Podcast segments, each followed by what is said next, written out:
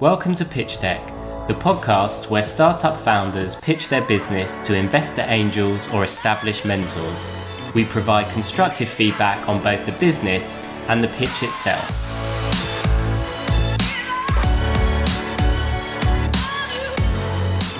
I'm your host, Nick Telson, and let's jump straight into the pitch studio and meet today's guests.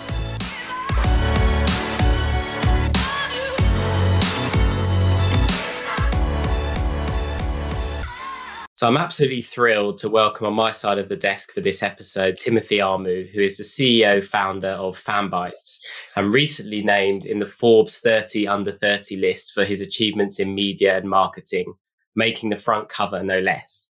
Timo has also been voted the Huffington Post Entrepreneur of the Year and most influential person in advertising from the Evening Standard. In his second year at uni, Timo started Fanbytes after seeing that marketing to Gen Z was broken. Fast forward four and a half years and Fanbytes is recognised as the leading Gen Z marketing agency with over sixty employees and working with the likes of the government on some of the Corona campaigns, I believe, Deliveroo, McDonald's and Nike. Huffington Post saying that he is creating the W P P of Gen Z.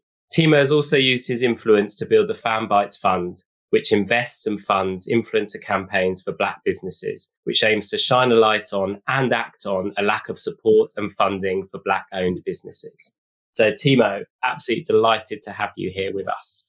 Yeah, this should be fun. This should be fun, Nick. Before we dive into the pitch studio and listen to today's pitch, while I've got you here, I'm going to ask you a few questions, get inside your brain. As you can guess, it's probably going to be around Gen Z.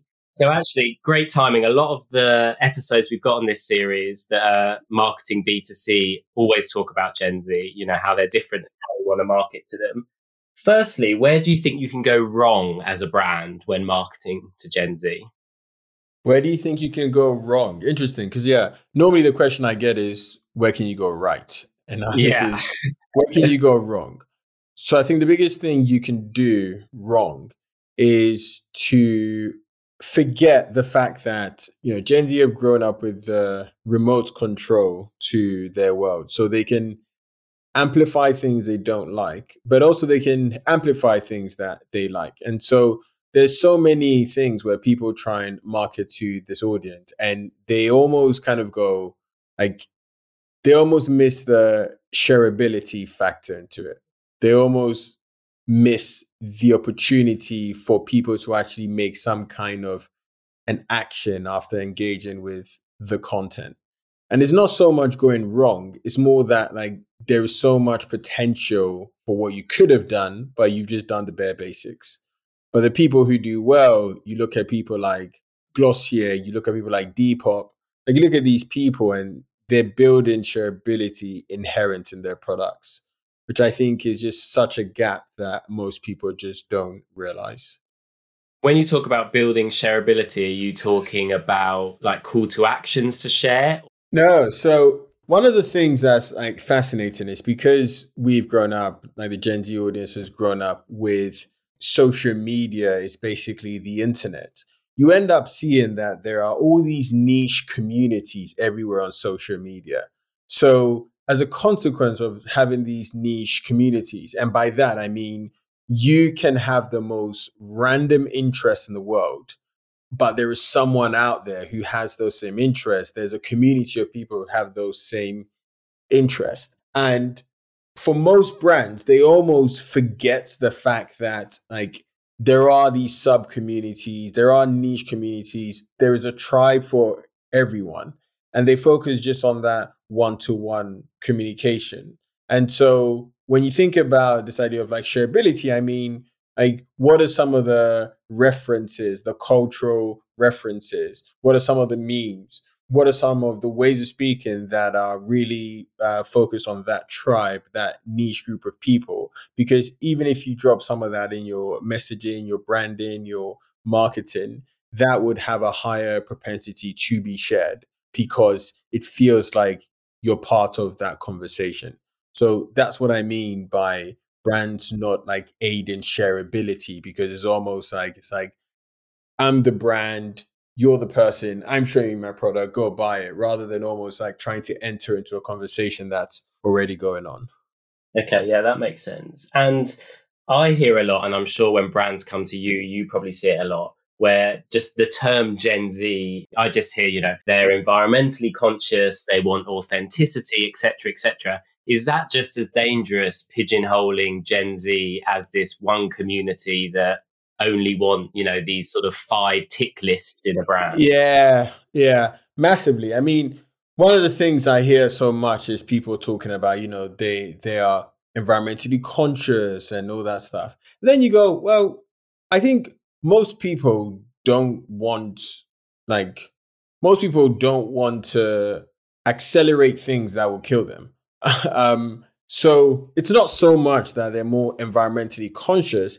I think it's because we've grown up with the mobile phone as the gateway to our world.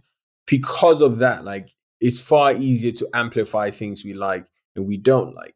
So I presume that if, you know, the previous generation of millennials, or even like my parents or something like that, like if they had grown up with the phone, they would have found it a way to amplify things they like and they don't like.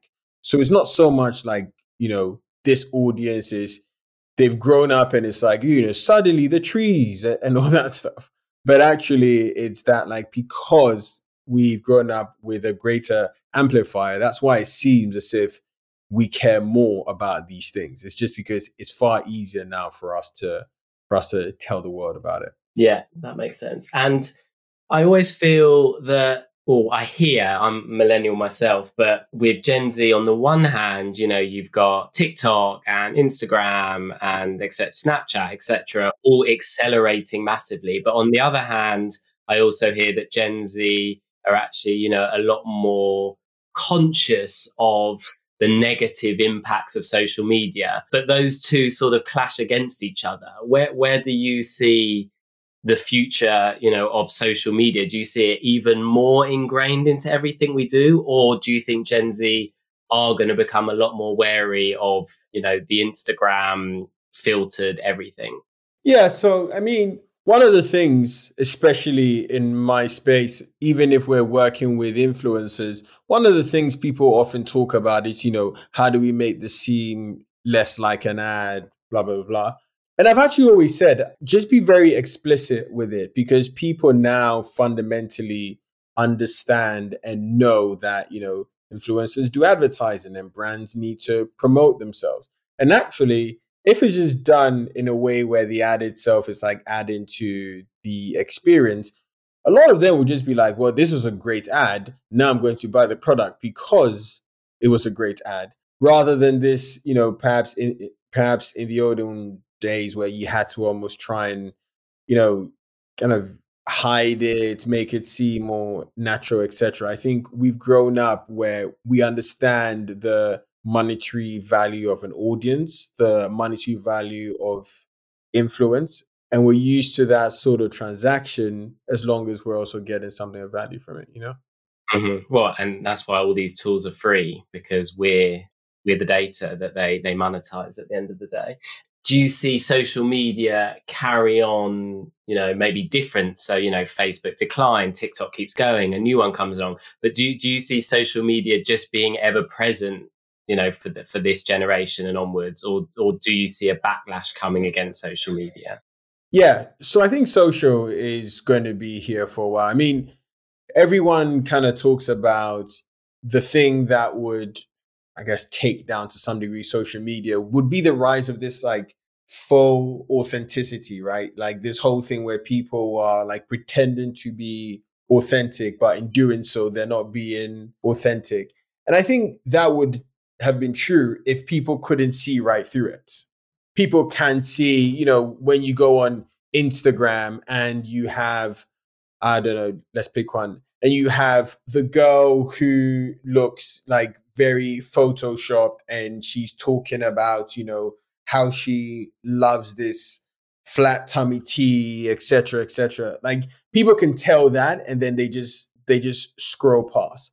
I think social Social media would have been in jeopardy if people couldn't tell that. But I think right now it's that. And also, we also have to realize that right now, social media is the internet. Like, that's it. There is no internet and then you go on social media. It's like you open your phone to go on Twitter to search for stuff. You go on YouTube to search for stuff. Like you go on all these channels to shop and all that stuff. So like social media is now the internet. There isn't an internet without social media. So saying like, you know, is social media going to die down is almost like saying, is the internet going to die down? And obviously that's not going to happen. Yeah. Um, and you obviously um, started when you were young and still young, who's obviously been a very competent founder um, and built this business. What do you think makes um, a really good founder? What do I think? So I think a massive self-awareness is key. And by that, what I mean is, and I've done this mistake several times, like it's mentioned, I'm currently twenty-six. I, I started this when I was twenty-two. And it's so interesting how I think I've almost, especially in the last year, probably in the last eighteen months, I've had to accelerate my self-awareness to make up for my lack of self-awareness at the beginning of my journey, which was like, okay, do I actually have a true vision for this business? Where do I want the business to go? Who are the right people to surround myself with? Because especially as founders, especially if you're a first, second, or third time founder, or you're building like a significant business, we all read the tech crunches and the venture beats and the and the Forbeses of the world. And there's always like one or two people's face. And then you just see that person as representative of the company, when really you have to be self-aware enough to realize that your role changes as the company grows and you need to evolve. And the founders who it's obvious they can evolve and they can start, you know, thinking about that journey even from the beginning. Those are the ones that I think really, really win. Yeah, I think that's that's that's a great point. Um, you know, starting something in your bedroom to then hiring five people to then sixty to one hundred fifty is a totally different journey. So you've got to be flexible to move to that. Brilliant. That was awesome. Um, hopefully lots of Gen Z learnings from our listeners. So without further ado, let's bring in Camilla, our founder today from a company called Fugo. Um, so Camilla, you've got three minutes to pitch us. The floor is yours.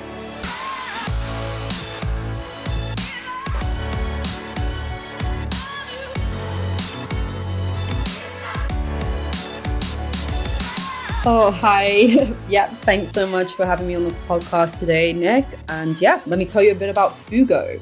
Uh, so Fugo is a SaaS, or more informatively speaking, a digital signage content management software. Bit of a mouthful, I know, um, that helps businesses to turn any screen into smart digital signage.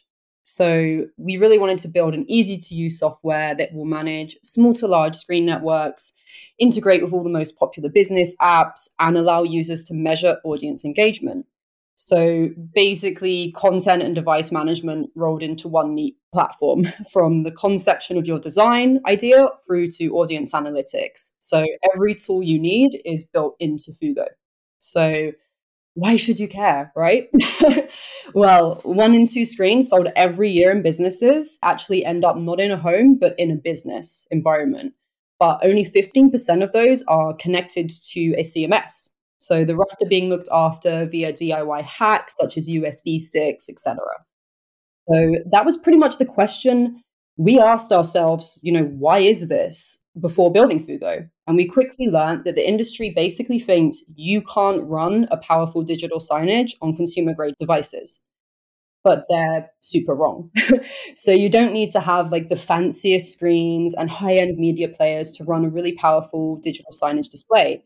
You just need a strong, stable platform. So Fugo basically allows users to turn any screen into a high-performing digital signage and get enterprise-level performance and service from any screen, irrespective of whether they're using professional or consumer-grade hardware, such as Amazon Fire T V sticks, Raspberry Pis, et cetera. Um, another thing that we really focused on with Fugo was we wanted to build an inbuilt design studio like no other. So allow users to upload their own content and build really fresh, dynamic content in just a few clicks. So this goes way beyond only videos and images. So we've added the addition of apps and pre-made customizable templates. So basically you can kind of say bye-bye to expensive design budgets was our theory. And yeah, one of the best things about our digital signage is to see it pay off, because identifying who your audience is and how they react to your content is so crucial for measuring and making a successful impact. So by adding analytics to digital signage, we've been able to help our users to be on target with their messaging, boost their digital signage R O I, and basically, you know, create an all-round package, really. Because one thing that we really were shocked by is that the digital signage industry is massively lagging behind web and mobile technologies in this respect, right? So we really wanted to be leaders in that change. Perfect. Thank you very much. Bang, literally bang on time there, I think. Um, before I bring in Timo and we start asking some, you know, questions about the business and the team, et cetera, I'm interested. It's it's quite left field. So what, you know, what were you doing before, or when did you have this light bulb moment to think we're going to tackle digital signage? And just for my clarity and the listeners, when you say digital signage, you also, you know, you mean screens in businesses, receptions and restaurants, and, you know, not digital signage above billboards in the streets, or is it everything? Exactly. So that's DOOH, like D O O H, which is like outdoor advertising, which is a whole different kind of ball game. But yeah, this is digital signage, which is exactly like you said. It's what you're seeing in hotel lobbies, receptions, inside retail stores. It's menu boards that you're seeing in coffee shops and things like that. And what made you think we, you know, we want to tackle this industry? Yeah, so actually it was quite funny um, how it came about. Basically, we met, um, me and my co-founder, Zurab Takabadzi, we met in twenty sixteen. And then he was already working on a digital signage-esque project, but it actually involved taxi screens. Uh, so it was a completely different thing, but within the field. Uh, and then we sort of united again in twenty nineteen uh, in Camden Town. And we literally just basically, I realized that he had a war waged against digital signage U S B sticks, like a personal war, but was doing nothing about it. So we kind of put our heads together and it just, it kind of snowballed, I'd say. We we really got to thinking about it and we were like, there is really nothing that is serving this as well as it should.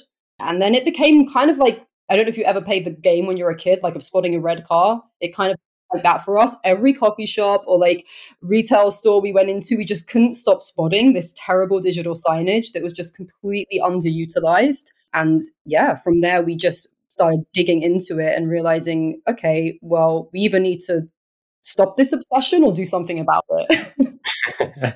Brilliant. And uh, Timo, do you want to kick off with some questions? Yeah, this is cool. I like businesses, obviously, as an advertising guy, but I like businesses which are seeking to take something that was typically for the old guard or typically for people with budgets and then and then making that obvious for everyone.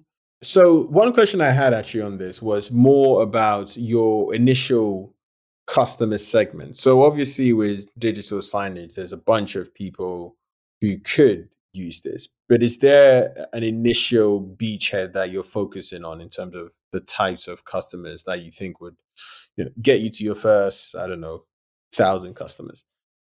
Yeah, for sure. Definitely. So at the moment, our sort of go-to-market, our target customer profile is very much self-service, like low sales complexity. So meaning they perhaps already have the hardware, they've deployed digital signage by themselves.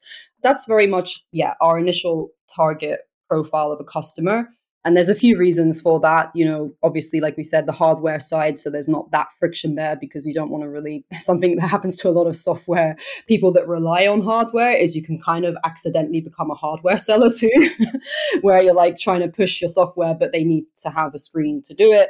So yeah, it's pretty much self-service, low sales complexity, um, light touch, sort of market-led growth is our initial focus.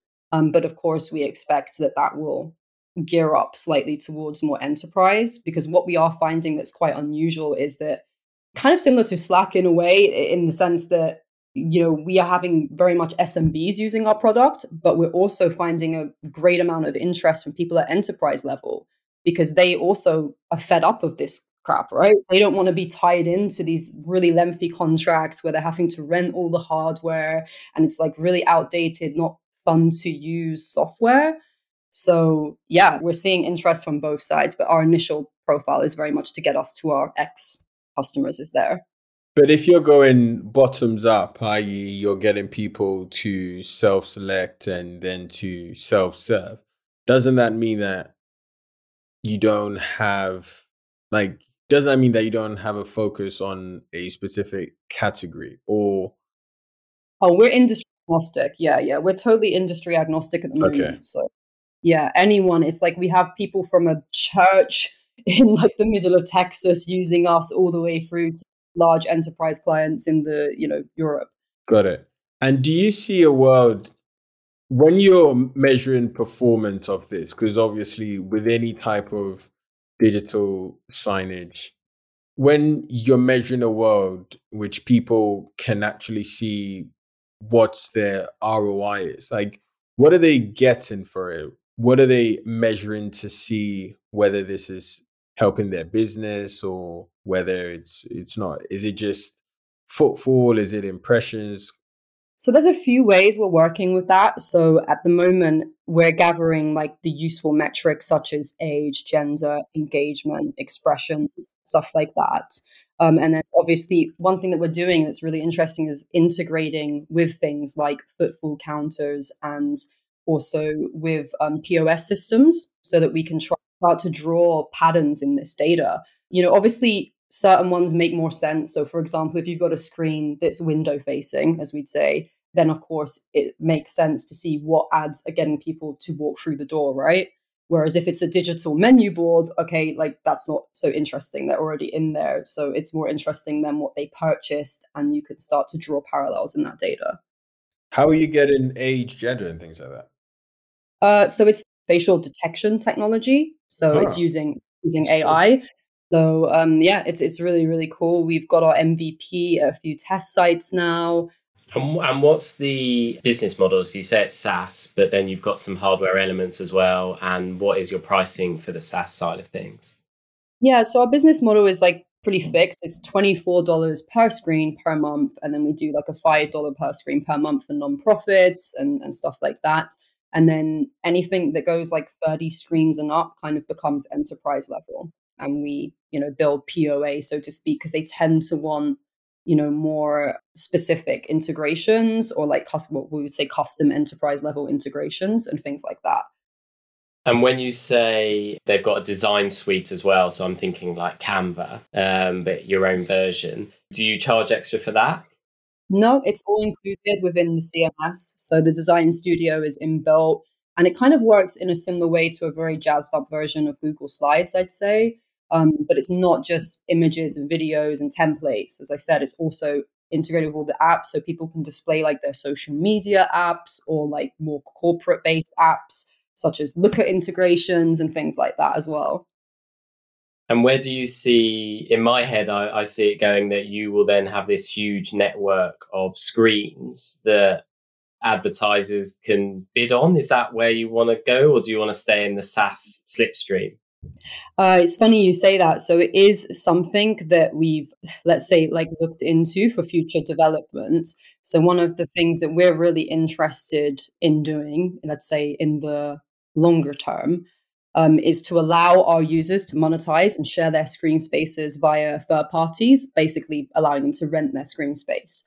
And this is, we actually see a strong demand for this, especially from retailers that use our software, because they want to be able to offer brands prime space on their signage as well as their shelves. So, you know, that can create a bit of a network effect within Fugo, which, you know, we already do to a degree of our app store. So it would work in this Shopify type manner. And we want to create an exciting marketplace, basically, for users to rent their spaces out in new and cool ways that allow them to further generate revenue using their screens. So it's definitely something that's in our minds.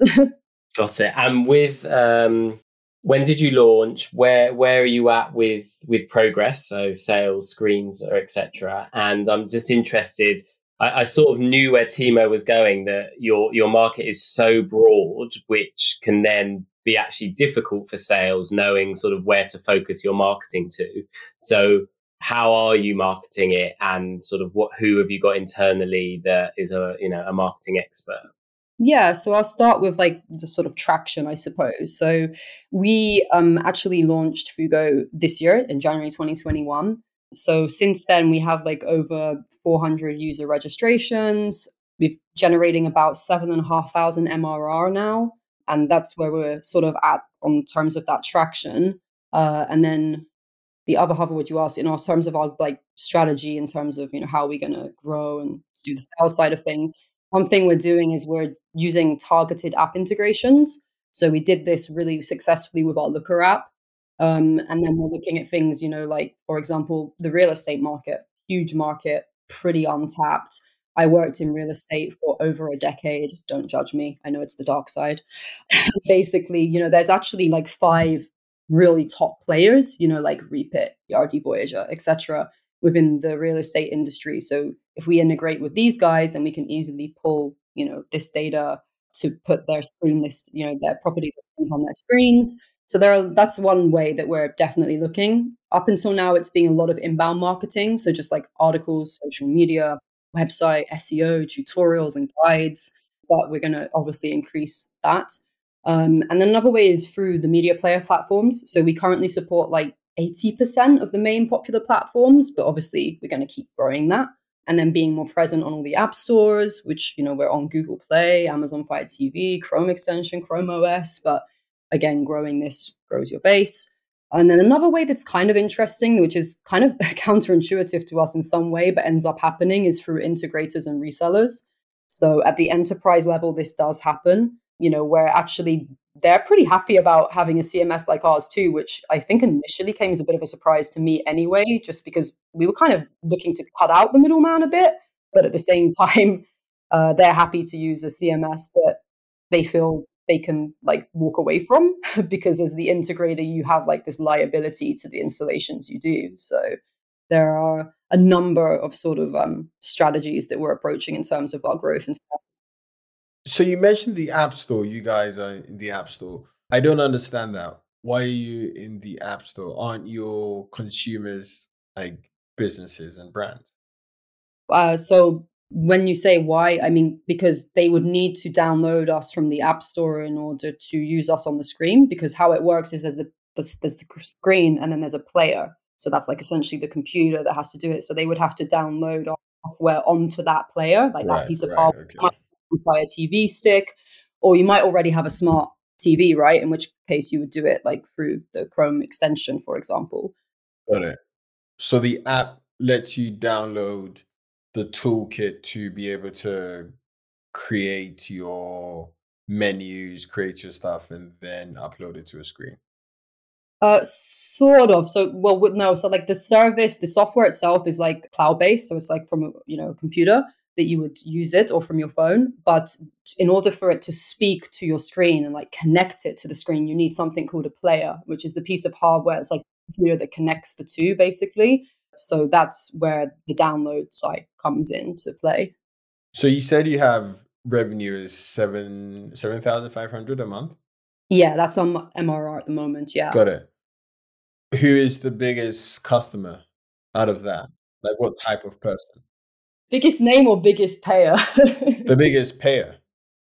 Yeah, so we actually have a company called Clean House who have over two hundred screens. Uh, so they kind of are like, the way to describe them, because they're based abroad, they're in Azerbaijan and Georgia. Um, they're kind of like the Superdrug or Boots of that region. So, you know, um, they're probably our biggest payer, let's say, or our biggest client holder of screens. The screens are in that country. Yeah, exactly. So they've got like over, I think it's like over one hundred fifty stores, like locations. So it's a really big network of screens. Um, and they have like a couple of screens per store, some, you know, within the store, some window facing. And they obviously have partnerships with like L'Oreal and all of these yeah, yeah. people that put out their content. So I guess the question here is, so digital signage can be used for a marketing perspective, that is like this, where people are promoting themselves, but it can also be used, as you mentioned, for like restaurants and all these places can use it to show more of their products to people who are maybe close by and they're trying to get them to come in, right? So one of them is I'm a store, I'm going to use digital signage in Manchester to just tell people about my general product. And the other is I'm more using it for like to internally to show like the food we have on the menu and blah, blah, blah, blah, right? Those are probably yeah. two.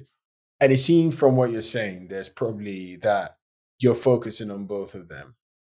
Yeah. So, I mean, the use cases are really varied with digital signage. It's basically, you know, we try to explain it. Anything that you would have previously put up as a poster, that you would have previously tried to share in some other way, whether it be like an office board or whatever, you know, we see people using it within their community center, within their church. They're not necessarily having to sell a product. It's used for internal communications between staff.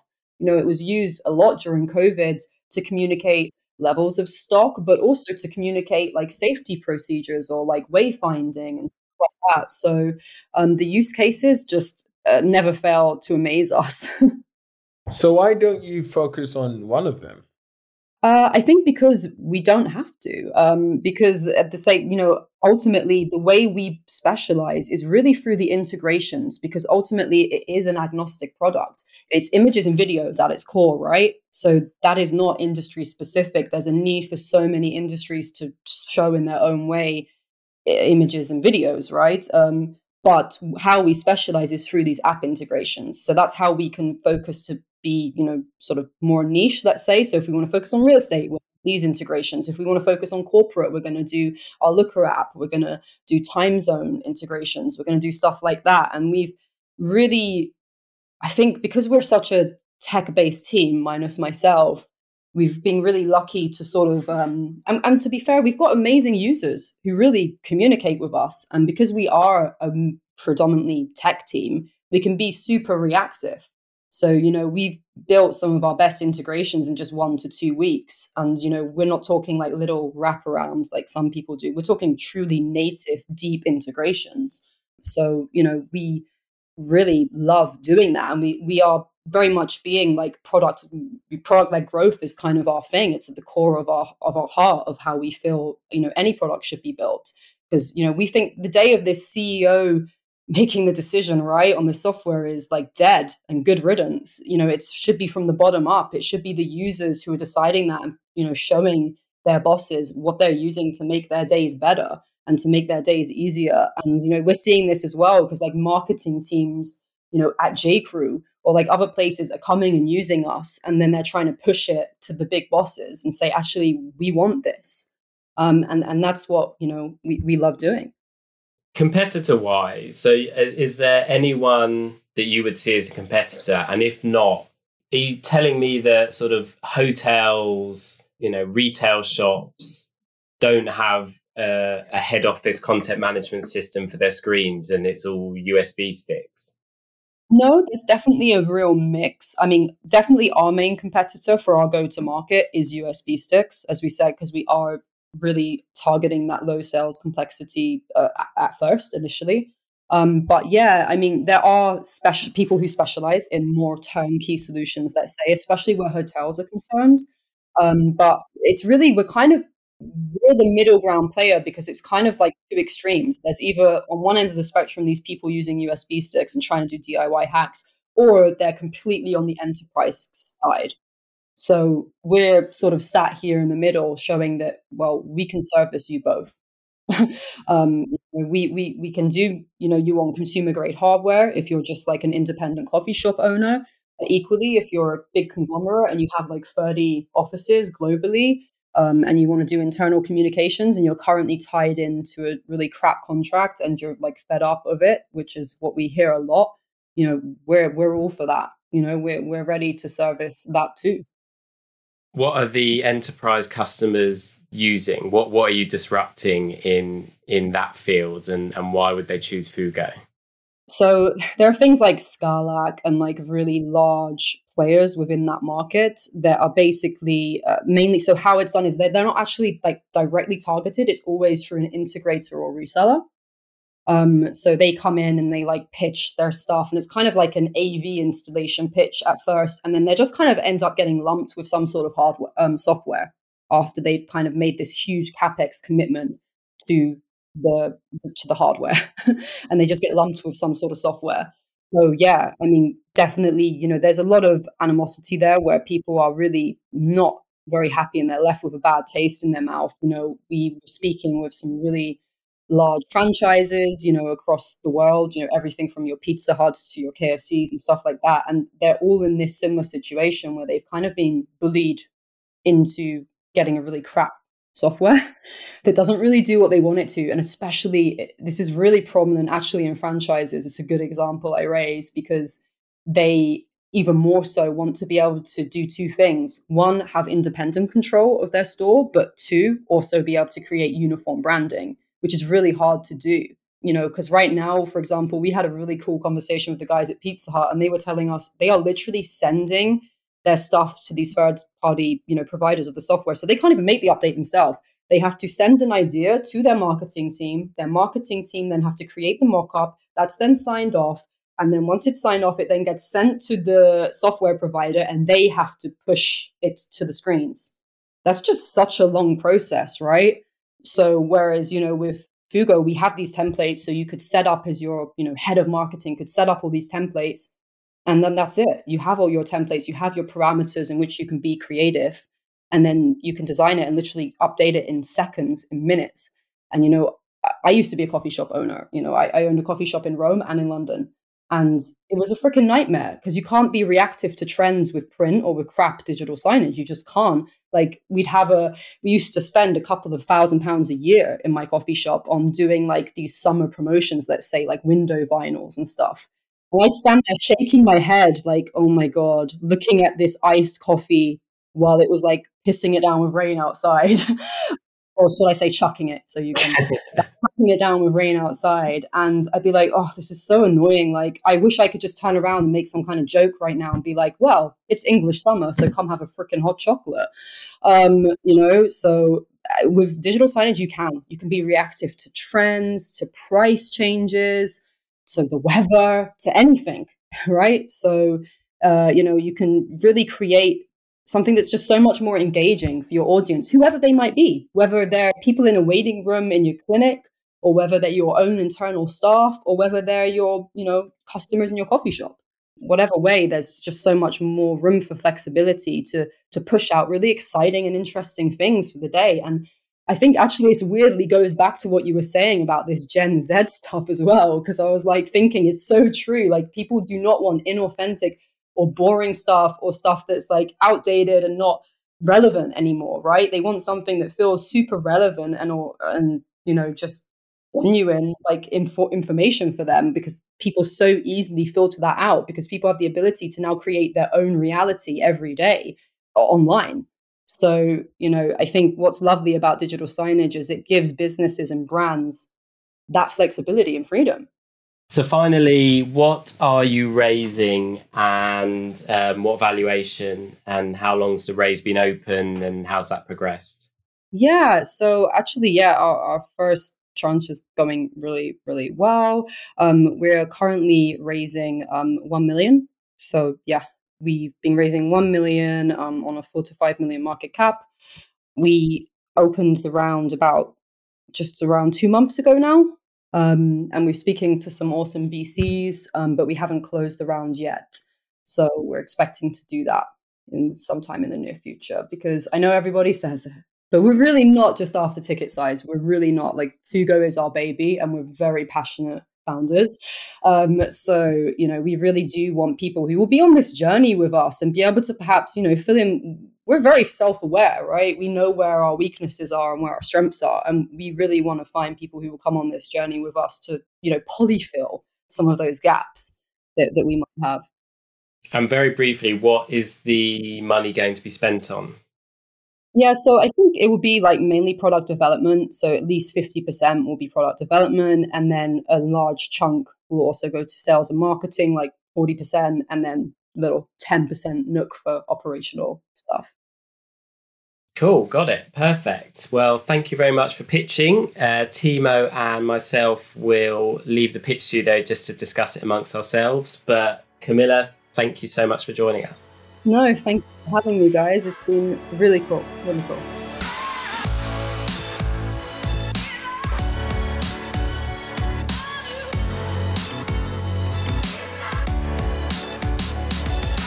Okay, so it's just Timo and myself now outside the Pitch Studio. So on this one, Timo, I'm going to throw it over to you. What What's your initial thoughts?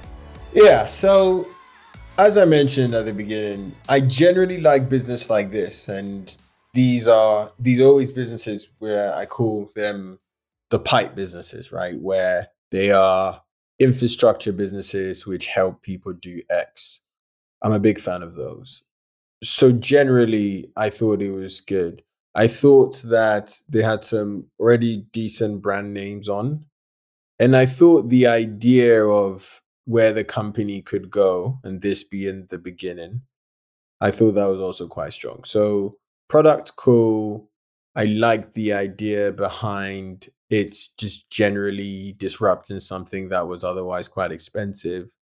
So I thought that was quite good. And I also like the idea of it being a pipe. So like a, like a framework and a place for other people to build on top of. I quite like that. And where do you see um, potential pitfalls or obstacles or stuff as investors you, you know, you really want to dig further on?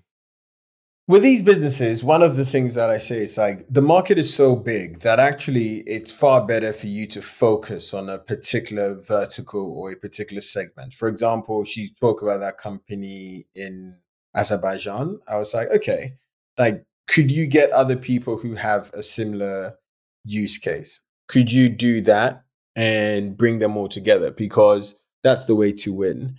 The second thing was I asked about how digital signage could be used. And one of them is in advertising and one of them is more for like, you know, restaurants internally, et cetera. And I think it'd be useful if you could focus on one, you'd focus on one particular vehicle, on one particular thing. So for me, I felt that, um, I felt that it was quite, I felt that it was good, but I felt that that you needed that focus. Because even, you know, people talk about Slack and the bottoms-up approach, et cetera. And that's all true, but they but they also focused on a particular segment and then they used that bottoms-up approach rather than it just being almost like anyone can come in and use it. Because that gives you a lack of focus. And that focus is extreme when you are, I think the team was four people. If you're four people, like you need focus. So that would be that would be my main thing there. Yeah, I mean, I, I couldn't agree more on that. I, I do hear a lot of people reference Slack, but as you say, Slack knew that their market was developers and develop build a community around developers, and developers would then spread it amongst their own offices and businesses. So they knew exactly who they were going after, where this was just so br- she mentioned the church in Texas, I think, and then this Azerbaijan boots. Like it's it's almost too broad. Um, as you say, unless you've got a huge sales team just selling to everyone, you'll have just bits and bobs dotted all over the place. And surely the use case for a menu is very different from a use case of exactly. someone uh, advertise on the screen. So yeah, that, that would concern me as well. So yeah, I, I do totally agree with you on that. But as you say, it's it's it's something, it's it's disrupting an industry that most people just walk past and don't think about. And that is also quite potentially exciting at the same time. Yeah, I mean, it is. It is, but the focus element to me is quite a critical thing. It's it, it's a thing I see so many people get wrong where you say, right, like, who is your customer?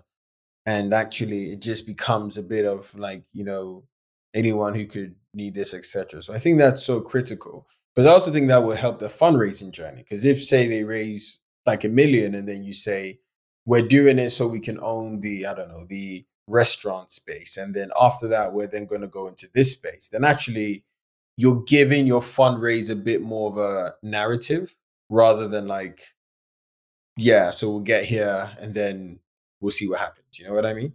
Yeah, one hundred percent. one hundred percent. Yeah, money can disappear quite quickly if you're trying to spread it across everywhere, especially with sales. So yeah, I think we we sound actually quite in agreement on this. Um, so it's a good way to wrap it up. So before I do my own personal summary, just want to say thank you so much for taking the time, Timo. Really enjoyed sure, it. It's fun. So it's just me outside the Pitch Studio now for my final summary. We've had a few of these on, on Pitch Deck that um, on, on paper, it looks, you know, it looks great. You're like, well, yeah, that, that makes total sense. If there is sort of no competitor for a sort of content management solution to go onto digital screens, then this makes total, total sense. Then I think you've got to dig a bit deeper. Um, and that's where I think, you know, as investors, when you start speaking to the founders, you know, that's when you start making decisions on whether you want to invest. It's not necessarily the idea itself. And I think on the one hand, Camilla was very knowledgeable, very passionate, a great storyteller. And I think you would have seen in her, or heard, sorry, in her pitch, there was no detail. So it was more the the broad brush strokes, as we call it, of of what Fugo is. And that feels like, you know, that's sort of Camilla's tactic. You know, great storytelling, great helping you understand what you can do with the product. Um, you know, she's clearly a very good salesperson. But then as an investor, you know, you obviously then want to dig a lot deeper on that as well. And I totally agree with Timo. Um, it's one thing I wrote down actually was, was focus. For example, for us at Design My Night, when we built our reservation software, it could have gone anywhere, but we focused on the bar industry. Now, what focus gives you is two things. One, it helps dictate the product development because you are building for a specific customer. You can then, obviously, once you nail that customer, move on to other verticals. But I feel if you're really trying to solve a problem, you really need to understand who that customer is. Now, with Fugo, there's two elements of this. One, you've got the digital screens that aren't really looking to draw people in or advertising, but they're more functional, that is uh, menu boards in, in restaurants. And on the other side, you've got ones where, yeah, window screens where you're trying to actually draw people into your shop. Or, for example, in Boots where, yeah, L'Oreal might want to advertise on there, for example. That's two very different case studies, two very different uses for the product. And therefore, I really wonder, I'd really want to have a play on the product to see if it really does cater for those two very different scenarios. Also, as an investor, I want to see where you're going. So that's why I mentioned the, the marketplace uh, where you can own this screen inventory and sell advertising. That could be super exciting. But again, to be able to do that, you know, you would be zoning in on a certain type of customer that has a certain type of screen. So in my head, if my grand vision was to not only have this SaaS on one side, but this advertising play on the other side, I would want to nail a certain segment of the market with a particular type of screen that I know that if I had ten thousand in London, I could then sell out as a marketing sort of advertising platform too. The other side of it is focus on selling. So knowing your sales message, knowing what customers to go after. Camilla was quite confident that it was going to be quite self-serve. I mean, if you can build a business that is purely self-serve, then that is great. Again, I do wonder, you know, when you get to scale, how realistic that is. You know, are people looking for information about their digital signage and how they can improve that? I'm not one hundred percent sure. That they, they might be. It's not an industry I know enough about. But if not, you then need a very good sales machine, and a sales machine needs focus. Um, so I think that is definitely the message um, in this one. But all in all, it's at the same time an exciting opportunity. So I think I would want to dig further on the team, who Camilla has in that team. Uh, we didn't have time to get to it in this episode, and also what team members she wants to bring in as part of this raise, because I think that is going to be fundamental. But all in all, I see the opportunity, and I would want to dig a bit further on the competitor market and see if it is as weak as Camilla was saying. But if it is, then there could potentially be a bit of a, a clean run on this business, which could be quite exciting. If you want to go and check out what they're up to over at Fugo, you can head over to Fugo, which is F U G O dot A I. So that's Fugo dot A I. And if you want to look at all things Timo and what the team over at Fanbytes are up to in terms of marketing to Gen Z, that is on fanbytes dot co dot U K. And Timo is on all the normal social medias too. Um, and I know he puts out great content, so definitely worth a follow. As ever, if you want to head over to our startup playground, please head over to horseplay dot ventures. If you want to submit a deck for angel investment, do it through there. Also, if you're interested in featuring on a future episode of Pitch Deck, um, again, submit your deck through there. And as ever, would really appreciate if you share this, share this with colleagues and friends and anyone that's interested in the startup world or is raising money. I hugely appreciate it.